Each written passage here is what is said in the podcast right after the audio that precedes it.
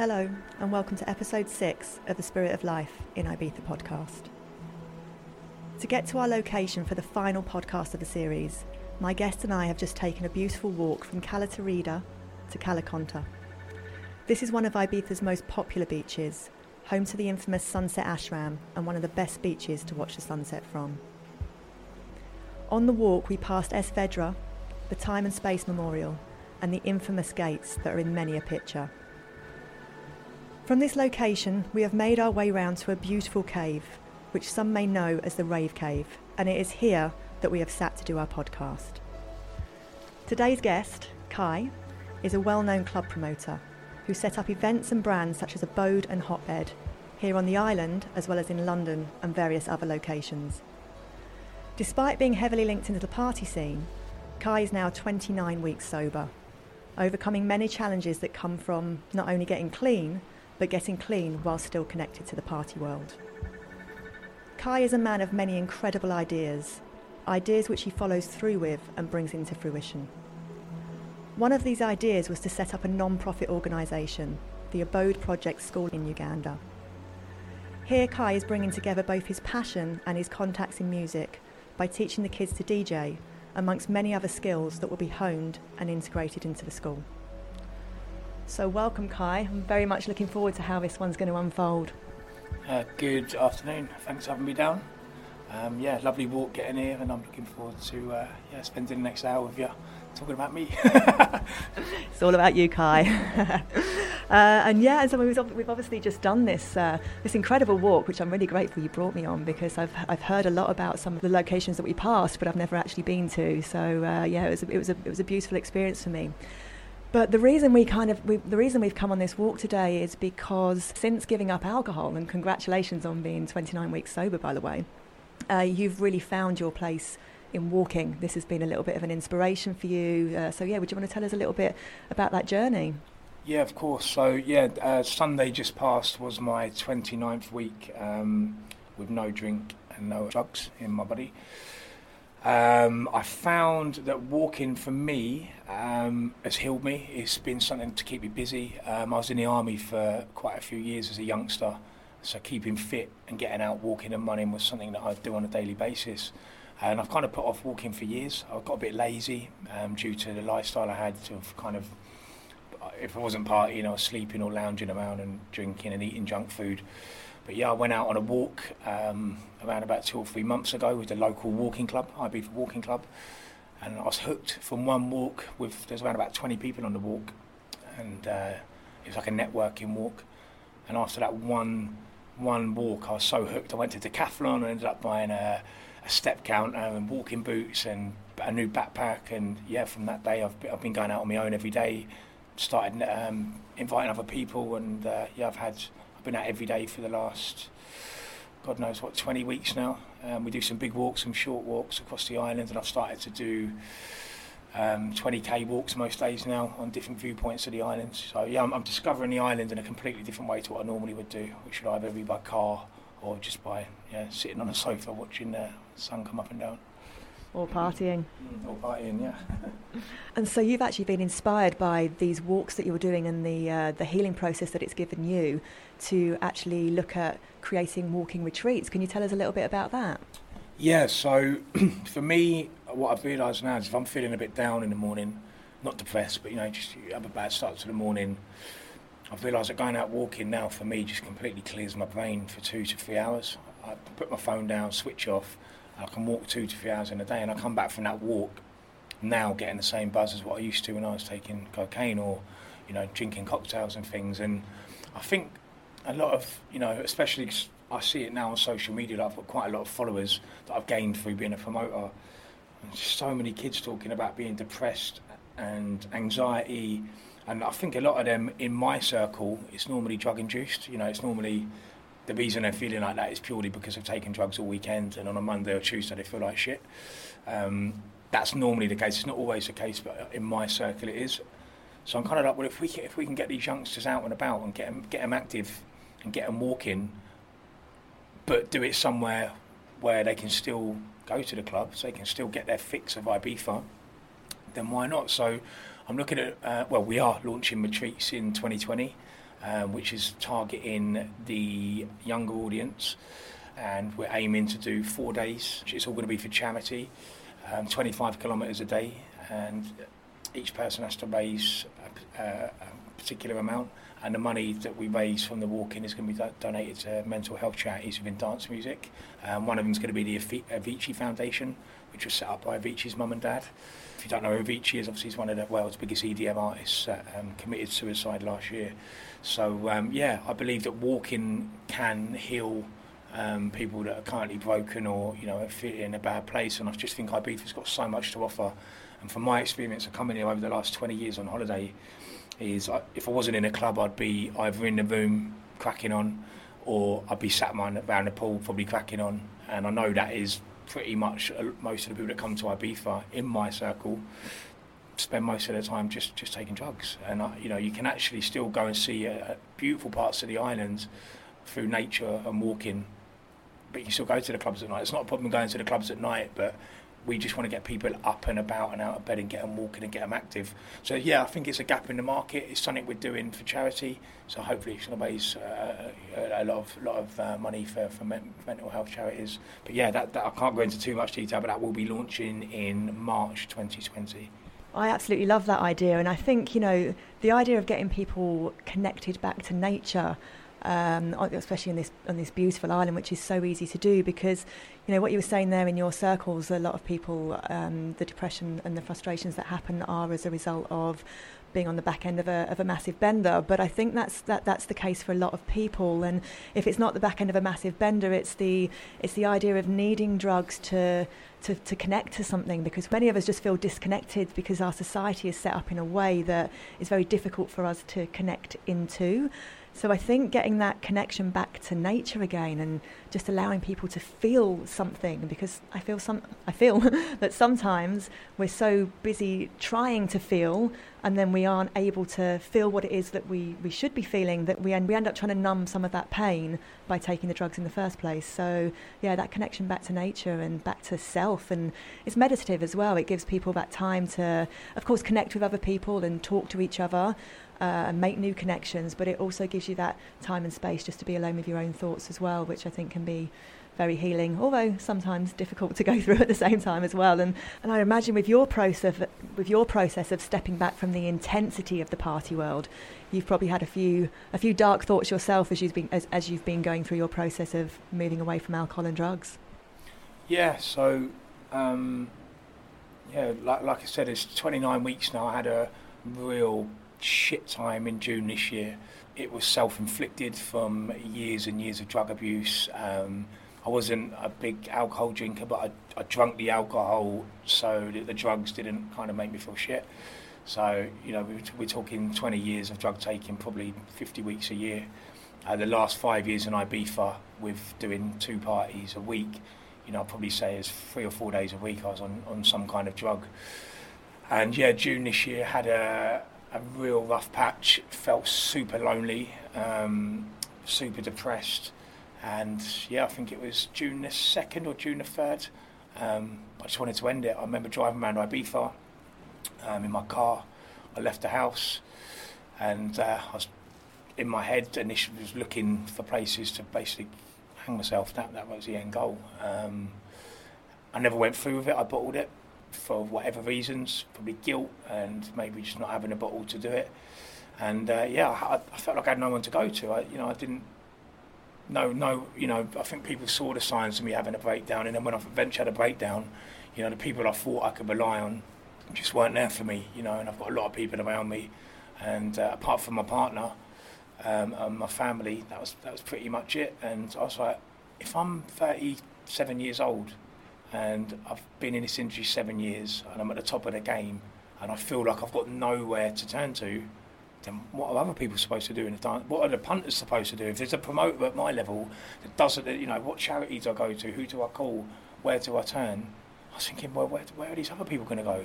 So this is why, obviously, I, one of the reasons I stopped and one of the reasons I'm so passionate now, on especially online, being quite vocal about, you know, just trying to teach these youngsters and I call them youngsters because they're 18, 19, 20 years old, you know, and I, would like to think I'm being double their age. I'm entitled to call these guys youngsters now. Um, you know, the, the, the, drugs they're taking now the, aren't drugs around when I was young. You know, it was, it was just pills and cocaine when I was young growing up. But now it's ketamine, it's GHB or GB, which is like kind of liquid drug, um, acids, and they're mixing them all together. And there's more deaths, there's more mental health cases, there's more suicide, depression cases. Everywhere I turn on Instagram or Facebook, it's just depressing people writing depressing statuses. And yeah, for me, it was just like, I, I need to stop. If I can stop, I can help other people not stop because I feel at the moment that if drugs were to stop within the dance music world, the dance music world would crumble. Almost like if you just, if we run out of petrol and oil tomorrow, the you know the car market would crumble, you know. But the way I see where i where I'm kind of going is I'm kind of like the kind of solar powered the eco cars or the you know the, the battery powered cars. You know, there's a there's a small market for people that kind of want to want to do the partying and want to go out clubbing and stuff, and they want to do it, you know, in a, in a healthy way. You know, and that's kind of where I am. I'm not saying to everyone stop doing drugs. You know, they're really bad for you because I had the best times of my life on drugs. You know, uh, the best times and I don't believe I could have recreated that on al- you know on just alcohol alone or even sober.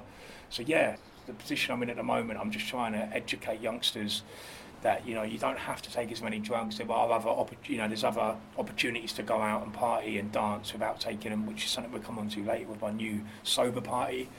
But um, yeah, I was in a shit place this year, and I'm now 29 weeks later. I'm probably in the best place I've been that I can ever remember in my life. The last time I you know, I sort of, you know, down was probably in the army. So I'm, I'm now 29 minutes later, probably the happiest, in the best shape I've been in, mentally, physically, financially. Yeah, and it's funny that I stopped drinking and stopped taking drugs. So yeah. Thank you so much for sharing all that with us. And there's there's, there's so much that you've said there. That there's so much I want to comment on that I don't even know where to start with it. But um, thank you for your vulnerability there with with sharing how dark things got for you. And I, for one, am very, very pleased that you managed to push through that because, as I have mentioned, you do have these incredible ideas which you are bringing into fruition. And I, I feel that you're someone who really has a lot to share with the world, and certainly through your experiences, um, I think people will be able to relate to you. So um, you're already doing great work, but I think there's going to be even more great work coming from you, and I'm really looking forward to, to watching this space. You mentioned, um, I guess, conscious dancing. And yeah, I think it's it's so important because the one thing I know is when I stopped taking drugs, I found that I couldn't dance as well just on alcohol as I did on drugs. And then take it one step further and stop drinking alcohol, I found I couldn't dance at all. And I found this really strange because I danced as a kid. It's not like I, I can't dance. But there was this mental block around it. Everything around dancing was, was wrapped up in drink and drugs. And I actually had to go to something called Five Rhythms, which is um, a kind of a two hour dance. I don't know if it's ecstatic dance, but dance meditation type thing. And I had to go there on quite a few occasions just to get my body used to dancing sober. It was it was a it was a barrier I had to push through. Uh, and the thing with, with dancing, it's dancing is one of the most natural things. It's it's so good for our soul, and we've lost it to to drink and drugs. So yeah, I for one am very excited to see what ventures you come up with um, in terms of the sober partying. Yeah, so I'm totally with you there. I believed that when I was younger, growing up, I thought I classed myself as a fairly good dancer. And the older I got, even on the drugs, I kind of you do lose your rhythm a little bit but you still the drugs and the drink kind of still make you move your body. And then yeah, for me, um, the thought I, that's probably one of the, the, the, scariest things of me thinking, oh, fuck, if I drink and drugs, I'm not going to be able to dance. And the reality is, I, I, probably can't at the moment. Uh, I've got two events. One's called Hotbed, which is kind of feel good house music, vocal, soulful, which I can actually, you would never see me on the dance floor, but I'd always be kind of backstage, just kind of jigging, moving left to right. But yeah, you probably won't see me on a dance floor in a club now where people are on drugs dancing. Probably my own insecurities, probably an ego. It's something I'm trying to break down at the moment, and but I'm sure it's something that will come with time. You know, I've met a lot of people recently that have gone sober, and they said the same. That you know they're really struggling to fit in and dance and enjoy themselves and let their hair down. So my friend Amp Lauver, who I know, you know very well from his parties, he runs many parties. He's been around the dance music industry for years. He runs an event called Rise and Shine in the UK, which is a sober party. Um, very spiritual compared to the party that we're starting, but it is still an amazing party. Um, probably one of the biggest parties in London, I think, at the moment. Um, that, that is a non-alcohol party. Um, so we're, we're starting a new event called Believe in London in the new year. Myself and my business partners. Um, it's a sober event where we are encouraging people to leave leave behind the booze, leave behind the drugs. Um, we are going to have zero alternatives, so, so there's going to be no other alternatives to kind of get you high or natural highs. We just want people to be high purely on the music and the atmosphere. Um, it's going to be in a really amazing venue in London. We're going to have guest guest panels, um, which will interview some very influential people within the dance music world that have been rehab, uh, sorry, that have been recovery or have been through rehab and have come out on the other side. Um, we'll be interviewing guests from the crowd that are also in recovery.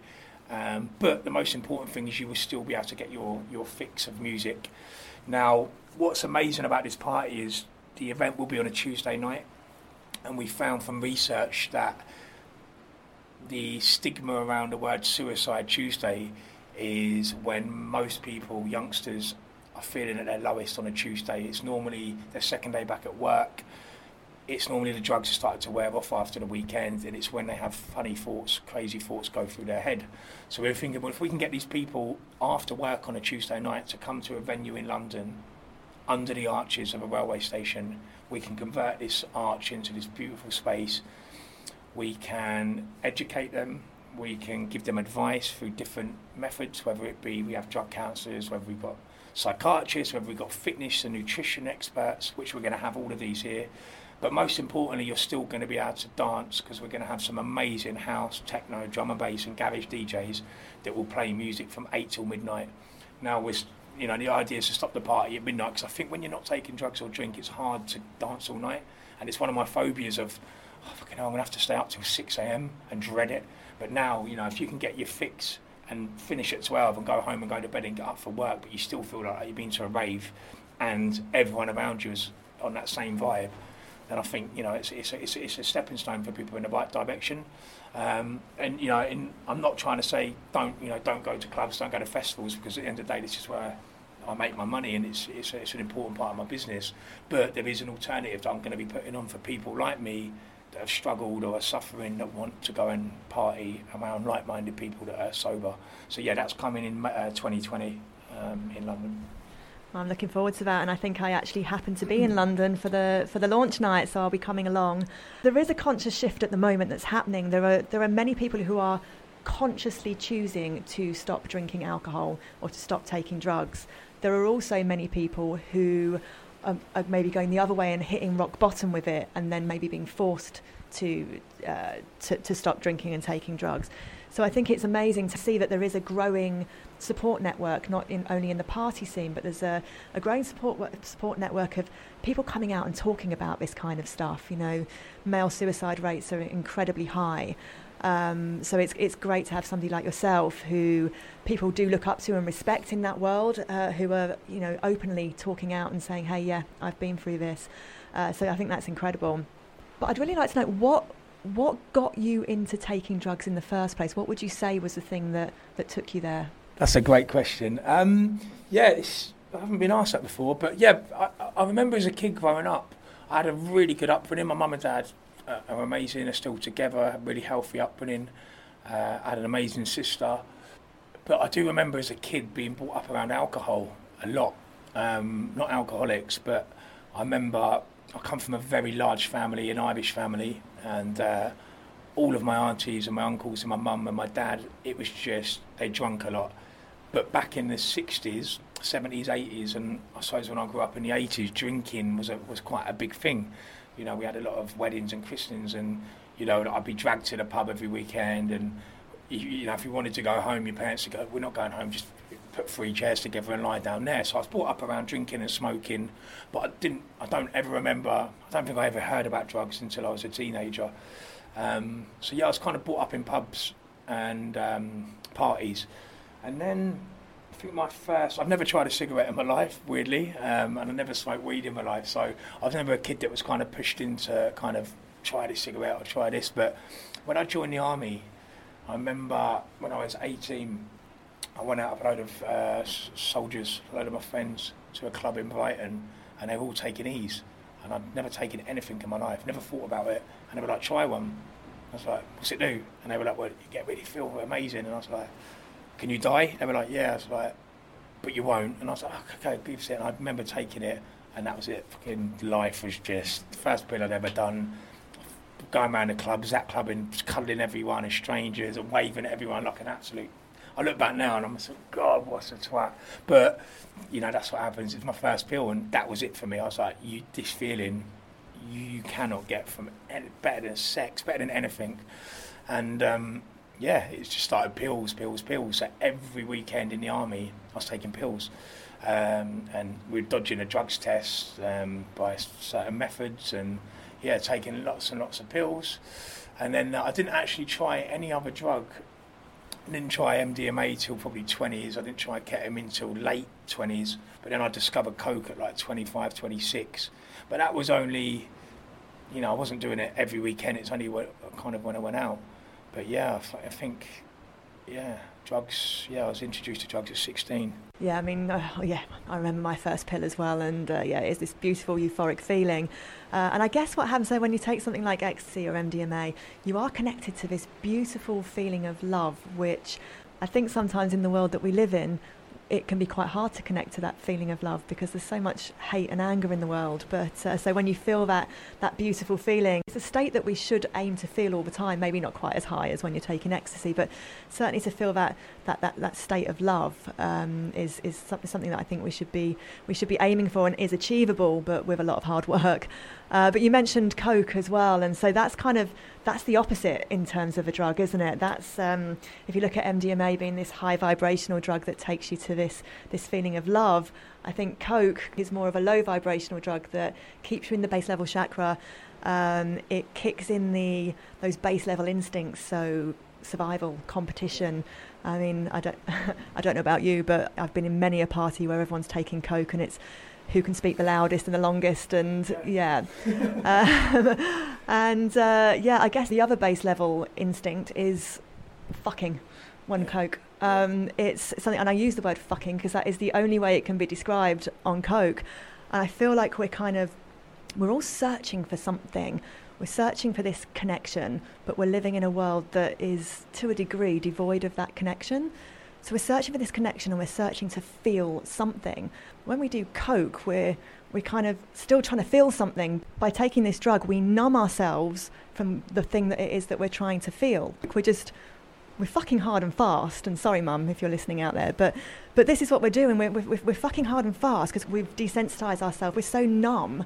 Um, we're, we're, you know, all of our senses have been dulled. We're searching for this connection. We're searching to feel something. So I feel like we live in a world that is devoid of connection. But we know that we're meant to be connected to something. So we're out there searching for this connection, but when we can't, and we're searching to feel something, but when we can't feel it and when we can't connect to it, we end up taking drugs like ecstasy to try and feel it, or we take cocaine to desensitize us from the fact that we're actually un- unable to, to find that connection. But with something like Coke, and I'm going to use the word again, we could be fucking literally anyone because there is no connection there. We, we, we, we've desensitized ourselves from that connection and from that feeling. And by doing that, we actually end up just feeding into this circle of, of searching and numbing and searching and numbing. So in our search for connection, we end up searching for that connection in the wrong places and in the wrong, and in the wrong faces. And I mentioned earlier that um, when it comes to dancing, um, dancing was so wrapped up in taking drugs and drinking alcohol for me. And I'm going to be honest, I would say about 70, 70% of my sex life was wrapped up in drugs and alcohol as well because we, you know, even when we're in a relationship, we are going out drinking and partying with our partners. So yeah, it, it, can be very difficult to, to break that cycle and to, to really reconnect with who you are again. But you've been on this journey of reconnection to self recently, and how are you finding it? Um, socializing in that same circle, or are you finding that you're having to pull yourself away from that circle? Yeah, um, yeah, it's been fucking really hard to be fair. Hard in some places, like I can sit like I've, you know, I can go for meetings with people now that are sober, and I can leave that meeting or lunch, and we're buzzing together. So with the right people around me on the same vibrations and things, I, I leave that meeting Um, people I'm working with now, like Emily and Johnny, that are p- putting together documentaries and stuff from my festivals in Africa, we're all on the same kind of vibe and on the same path, and we buzz off each other. And I get that feeling like I did when I when I used to do coke.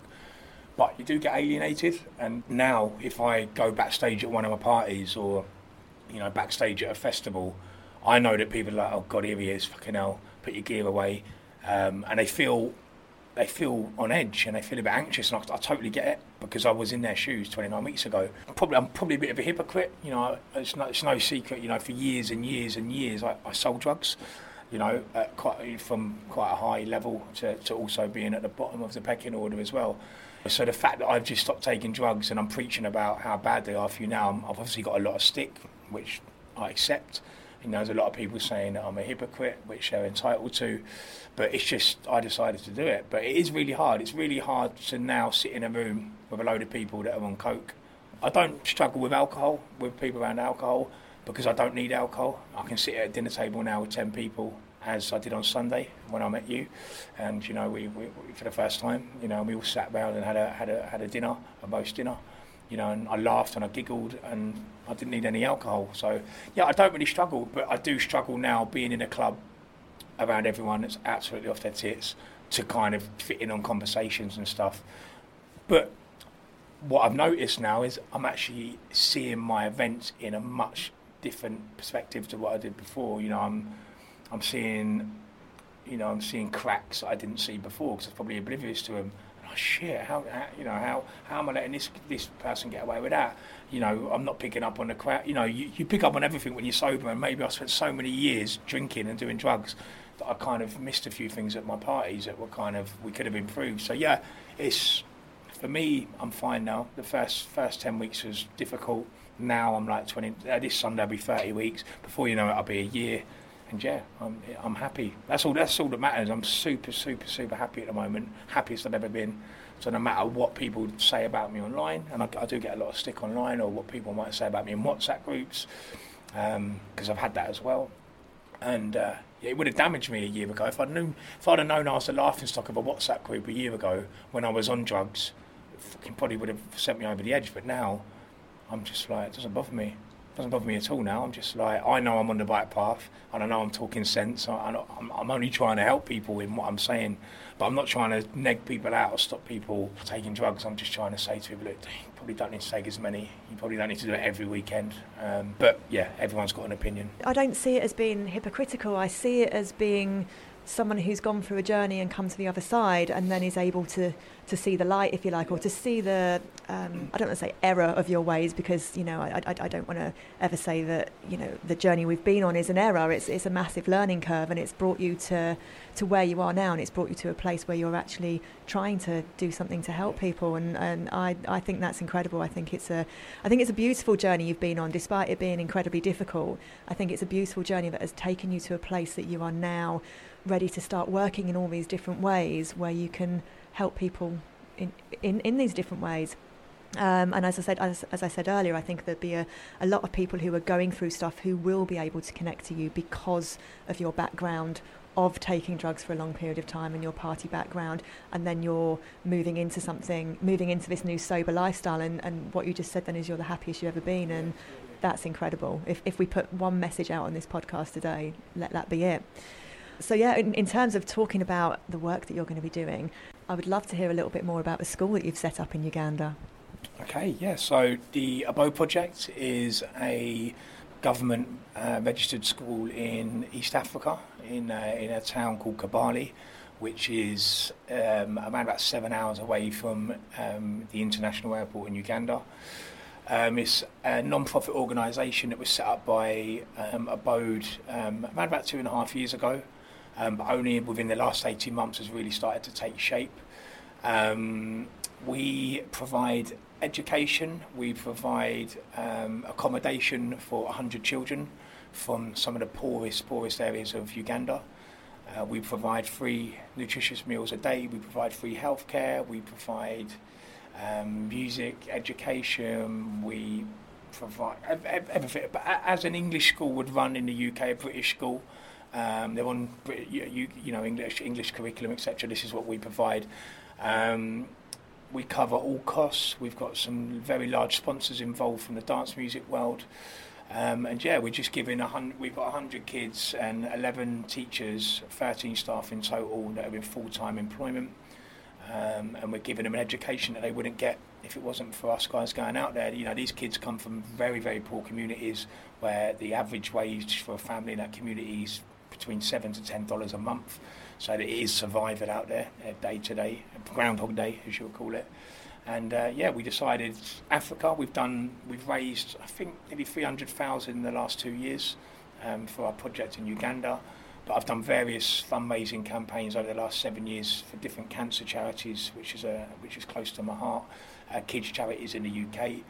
But I do find um, that a lot of the money that we invest in the UK, you kind of don't know where it goes. And you know, I, I know from my partner worked at Save the Children a few years back as a volunteer in the office I know that, you know, she told me that a lot of the directors of these companies were coming in in Range Rovers and high performance cars. And I was like, well, yeah, I guess these charities can't run at the levels of mate, the levels they do w- with volunteers. You need to pay staff, but then, you know, I just don't believe that directors of companies for a charity should be driving around in 100 grand cars, you know, that are paid for by the charity. So, yeah, I decided to go to Africa. It was a massive risk. But um, yeah, we pulled it off, and we've got this beautiful school. I'm now working with one of the biggest TV production companies in the UK, one of the biggest channels, who are going to be putting together a documentary about the school, about my journey, about Abode's journey, um, about emerging talent from Uganda from our school, uh, mainly within music and kind of music production and DJs. But yeah, it's super. It's, it's super. It's a super school. We've got amazing kids that couldn't read or write two years ago that are now you know, performing at a very high level. Um, we've got teachers that are in full-time education. We're just about to start a sustainability project, um, which O Beach IB for the Beach Club are funding, which they've um, offered to donate £25,000 a year for this new sustainability project, which is um, it's called perma farming, um, which will create jobs within the village and also allow us to grow our own food, which will bring our costs down for well, you know, our monthly costs down at the moment. So yeah, it's amazing. It's a massive part of my heart. It's somewhere I will retire to probably soon. I'm going to build a house there, and uh, yeah, some somewhere I want Freddie to grow up away from tablets and iPhones and tablets, ecstasy tablets, um, iPhones, and uh, yeah, all this bullshit that you know our kids are just, including my son at the moment. You know, they're they're just lost. They're lost in technology. You know, we we become lazy parents, including myself. You know, you just give your son the iPad or YouTube for a few hours, and yeah, I just feel kids have just lost touch with what being a kid was about in in most cases. And I know if Freddie was to grow up in Uganda, I could teach him to be a good human. You know, keep him away from the drugs and the crime and the greed of this country. Um, yeah, I've got quite a lot of opinions about it, but yeah, this is where Freddie will grow up in Uganda. Hopefully, when he when he's when he's old enough and uh, he'd hopefully take on the legacy that we've left behind, me and Pete and Joe from Abode.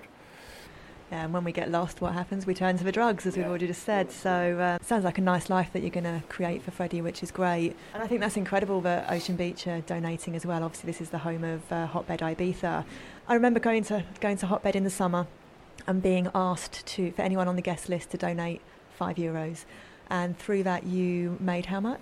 Yeah, so O, o Beach have been our biggest supporter since we started, uh, Wayne Lineker, who's one of the owners, he's donated, God knows what now personally. He sponsors a hell of a lot of children out there through himself. That's through his own his own money, um, which you know he didn't really. We don't put anything online. It was kind of just done through the kindness, not for ego. Um, Ocean Beach gave us. Wayne got married this year and his guests were asked to donate to the Abode Project instead of presents. And I think we got just around about £10,000 from his wedding. He's just also given us £15,000 from donations for guest lists for Hotbed, as well as they raised another £25,000 for a charity that my son benefits from called APNIF, which is a special needs charity. Um, so these guys are just constantly, constantly supporting us, you know, and they don't need to do it, you know, and they are the only club that support us um, which is amazing. And you you know you're thinking Ibiza, you're spending 15 pounds on a bottle of water, and there's children all across Africa, India, Nepal, other countries that are drinking out of muddy puddles, if they're lucky. and you know there's people dying of thirst every day, and there's clubs charging fifteen dollars a water, fifteen pounds for water, and you don't see any of these clubs helping any. Well, from from what I can see, I think there's some big high-profile DJs that do a lot for charity, but I don't see any of these clubs donating any money to build wells in Africa. Um, you know, the cost of a well to build a well in Uganda is two thousand dollars. That's like how many bottles of water? Hundred bottles of water to build a well. But yeah, that's, that's another subject. well, the thing is, it doesn't take much either, does it? Like you said, five five pound for everybody on the guest list. It's not it's not a lot to pay, uh, and it makes such a huge difference. I really love the idea of like high profile people starting to get involved in this kind of work as well because we have you know we have this whole thing we've known insta whether it's insta famous or actually famous we sometimes follow the path that celebrities put out there for us but these celebrities have these high profiles and they have the opportunity to to use their voice in a way that can be beneficial for the world. And I, I, don't, I don't think it takes much to do that. And it, and it just takes a few pounds here and there for, for people to donate to make such huge differences to people in the world who have absolutely nothing. So I feel like I've said this many, many times to you, but love, love, love the work that you're doing right now. Thank you. Yeah, I think with the uh, the whole influencer thing is something I'm I'm quite outspoken. I'm known for that. With with me, I'm, I'm a straight shooter. There's no there's no kind of second Kai, second personality. You just I I'm quite raw, and I say how it is. And I think like the influencers aren't doing enough. You know, they're they're not influencing. They're making. There's a lot of these, especially with uh, male and female influencers. I, I, I seem to follow loads of them just because that's kind of my circle. But some of them have got millions of followers between them, and I think if these, if ten of the biggest influencers from London these girls that were four years ago working in the city eh, as a PA, and now they've suddenly got a million followers from, from just standing in front of a camera in designer clothes. You know, they've got a million followers, and between 10 or 15 of them, they've got 15 million followers. I, I, I, I can't remember the last time I saw any influencers do anything for charity, anything for the human race, anything for the homeless, anything for the local community. And this is what our younger generation are inspiring to be. They all want to be influencers. They're looking up to these, and I'm thinking, fucking hell, like if I can raise, I can. I'm good at raising money. I bet you know if I can need to raise ten thousand pound in two days, I can normally do it through my twenty five thousand followers on Instagram. And I'm thinking these pictures, people aren't doing enough. And I say it all the time. We're not looking out for each other. The homeless problem in London could be eh, eradicated overnight if all of the biggest influencers and DJs came together and maybe just done a massive gig and raised a million pounds. You know, it's just yeah, it's really frustrating, and it's something I'm really passionate about. It's something I'm going to be going in more and more into in 2020 is to try and get these the super wealthy DJs to just do a little bit more for charity and a little bit more for not even like. You know, I get a lot of sticks saying you do. You know, why are you doing stuff in Africa? why are you not doing stuff close to home? And yeah, I probably sh- I probably will start doing more close, stuff close to home. But maybe we need to start focusing on what's around us, and in London especially. Everybody's moaning about the homeless situation, and from what I see, blaming it on the governments or Labour or Tories. Everyone not doing enough. Um, but yet we're not doing anything about it. We're just walking past them every day. But we could we could we could change that so easy, so so easy. Not you don't have to give people money. Just show a bit of love to people. Give the homeless, give them a bit more confidence. Sit down and talk to them. You don't have to give them money. We've got enough stuff in our in our houses, in our garages to, to, to, help these people on the streets. But yeah, you love, love, love, love. Yeah. yeah, I wasn't the best, I haven't been the best person over the last 20 years. I've been in prison, I've been in prison in Canada, I've been in prison in the UK, I've been in military prison, I've sold drugs, I've been a bit of a shitbag boyfriend to most girlfriends. You know, I'm, I'm no angel, but I do think there is, you, everyone gets a second chance, third, tenth, fifth, tenth chance, but there's a point in your life where some people go through a change, and I've got I've gone through that at 36, 37, and um, I think I've become, I've become a nicer person, and I've seemed to have healed a lot of uh, shitty relationships with mates and people I've fallen out with organically over the last nine months. I just feel like I've become a better person and uh, a lot more loving, a lot more caring. But love, love, love, as you said, yeah. love, love, love. But it is, it is all about love. At the end of the day, we have these two sides of the coin. We have love and we have hate, and we have fear, of course, as well, which is part of it all. But I think, yeah, when you move into this this this this higher state of love that we, we mentioned earlier, and you start to feel that connection for those people around you, you kind of you want to do something to make a difference. And going back to what you were saying about the homeless, there, um, you know, I've had many people give me funny looks or pull me up when I've maybe given some money to, to somebody who's homeless, saying, hey, that person might not even be homeless. But I always just think if every 10 one pounds that I give to somebody on homeless on the street, if one or two of them is somebody who is pocketing it and isn't actually homeless, I've still given to eight people, yeah. and I would rather do that because what what is a pound to, to most of us? It's nothing. Um, and we're such hoarders. You said like you, you, made a really good point there about we've got enough in our garages, in our sheds. Um, we just have to look at how supermarkets throw away food at the end of the day instead of giving them to to homeless charities or people on the streets or people are ma- homeless people are made to go through bins to find this this food. And we have enough there. We we have so much in our world, but we sit on it and we hoard it and obviously we have the top I don't know what is it the top couple of percent who are sitting on so many billions, billions and billions of pounds who are never going to spend that money in a lifetime. Their, their, their children and their children's children aren't going to spend that money in a lifetime. And then we've got people d- dying and destitute on the street. And uh, yeah, it just takes me back to this this connect stroke disconnect again. I think when we're when we're connected and we recognise that we are all one, I, I think you then start to just feel this need to do something about it. And it seems to me that you that, that need is there for you right now. Yeah, um, no, totally. I'm just, yeah, I've got, I've got everything I need in life now. I've had money, I've lost money, I've now got money again. If I lost money tomorrow, I think I'm in a place now where, you know, I'll be a bit peed off for a couple of days. But you just, yeah, I think being doing all this stuff in Africa and seeing how much these people look at, they, they share. You give, you give a kid uh, a banana or an apple or an orange or a, a cake in Africa they were, and there's four of them. They will split it into four without even saying split that into four. They won't grab it out your hands and run off of it. Everything is split out there, and they look after each other. Um, in in Uganda, in East Africa, and I feel like it just doesn't happen here. It's just dog eat dog at the moment. Not not everywhere, but a, the music industry is kind of dog eat dog. People are just like want to make loads of money. They want to get to the top. It's about record sales, and uh, as a I'm very different to other promoters. You know, I'm not I never really stand. I try not to boast online about record sales or ticket sales or numbers or how much we're smashing it because do people want to hear that. You know what I mean? I'd like to, I like to show this is how much we raise for charity. This is how many lives we change. If you look at my inbox now, you know, on Instagram, and you see that hundreds of messages I've had from kids, youngsters saying, "I need help. Can you help? You've inspired me. Your journey's so inspiring." I can't post all them online, but that's the stuff that I buzz off now, and I don't buzz. I don't buzz off. Of course, I buzz.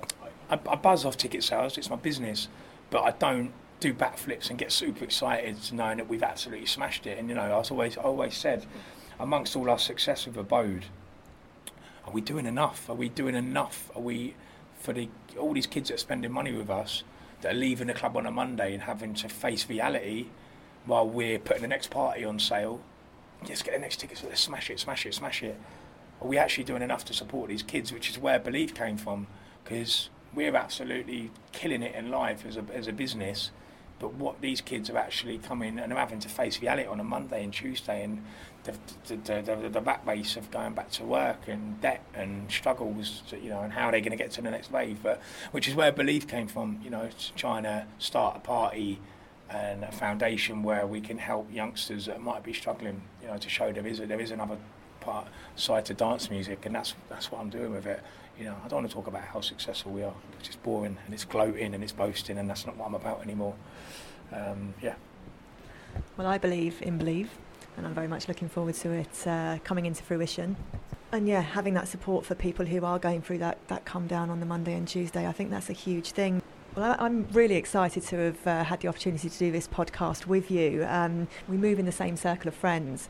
So often, when I've spoken about my long term plan being to set up a, a, school or an orphanage in South or Central America, and then my journey of still being in the party scene but moving from alcohol and drugs, many of our mutual friends have said, You must speak to Kai. And uh, when I started doing these podcasts, I was like, Wow, yes, I, I must speak to Kai. Uh, and having, you know, we obviously we just met last week and we, we had a chat whilst we were on a on another beautiful walk, and I just um, I started to recognise that there was much more alignment between us than what I actually had current, you know, had previously realised from what friends had said. Uh, so yeah, it's it's um, it's an absolute pleasure to be sat here doing a podcast with you, and uh, you know I can feel that maybe uh, maybe in the future there'll be some kind of co-creation that we can that we can work on. So I'm really looking forward to seeing how that unfolds. And as I mentioned earlier, you spoke about taking your own life, and I just I'm I'm so happy to to see somebody who's been into that dark place sitting here today, only 29 weeks later, and just being so full of positivity and love and feeling connected and having all this incredible this incredible stuff to give back to the world. Um, I think I think the world's a beautiful place if you choose to see it, and we do have to choose it. And it can be lovely to see life's tapestry unfolding, and I can just I can see how it's unfolding for you. I can see how your journey has taken you to this place where you've you've now just got so much to give from a really great level of understanding as well and a great level of being able to connect to the people who are going through the things that you have gone through. Um, so yeah, as I say, I for one are very, very grateful to be doing this podcast with you. So thank you for joining me. Thank you. It's my first ever podcast I've ever done. So um, no, i have had a blast. I've really enjoyed talking. Um, I wanted to speak from the heart and speak the truth. And uh, yeah, I think you're amazing at what you do, and I'm, yeah, I'm looking forward to listening back and listening to other ones that you've done and reading your book, which you've just given me. So thank you for that. So uh, yeah, thank you very much. And there's just one more thing that I would like to add before we come to the end of this podcast. You mentioned to me on the walk over here that you're the least spiritual person. And I just want to comment on that and say that there's many people who are walking this supposed spiritual path and who are talking a good spiritual game but aren't necessarily living up to the words that they're saying. You, Kai, you are walking the walk. You have worked your way through the darkness and you are now shining your light for all to see. It doesn't get more spiritual than that in my books. So thank you so much once again, Kai, for joining me on the last episode of Series 1 of The Spirit of Life in Ibiza podcast. There is something that I would like to end this final podcast of the season with. The theme of suicide seems to have inadvertently but intricately woven its way into these podcasts. It was never my intention to bring guests onto the show that have had experiences with the theme of suicide, and nor did I realise this to be the case until it unfolded in front of me. Yet this theme does seem to be present. In the first episode, I spoke of my own suicidal thoughts when I was a teenager. In the third episode, Richard Stokes spoke about the loss of three of his friends to suicide. In the penultimate episode, Lena Sophia spoke about the attempt to take her own life, and now, here in this episode, Kai has also spoken about his suicidal thoughts. That's four out of the six episodes that I have created. It seems to me that we have created a world that is so far away from the true reality of who we are that many of us struggle so hard to function in it that we consider removing ourselves from the reality that we have collectively created. This has to change. But for this to change, we have to remember the true reality of who we really are, rather than the creation of what this physical reality has made us become. To do this, we must search within. We must face our demons and reconnect with our true selves and our true wisdom. Then, slowly, slowly, step by step, and together, armed with this knowledge, we can consciously and collectively create a world that we are all able to function in. Not only function in, but thrive in, whilst realising our highest potential and perspective of self. This may seem impossible, but there is no problem in humanity that cannot be solved by humanity making a different decision. We just all have to make that decision together. My hope in bringing these podcasts to you is to help people to find a different perspective on the way that we are currently doing things. Just because something has always been done that way doesn't mean that they must continue that way. It is time for us to open our minds to change and a different way of doing things. We all have the power within us to make different, conscious decisions. We all have the power to change. We all have the power to be the best possible versions of ourselves. It has been said many times that change must come from within. So, to quote a very famous saying, be the change that you wish to see. Because by being that change, you shine your light on others to do the same. And by being that change, you shine that light through love instead of the anger, aggression, and fear that we currently see.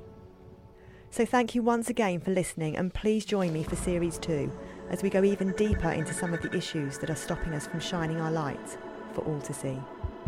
Series 2, coming soon.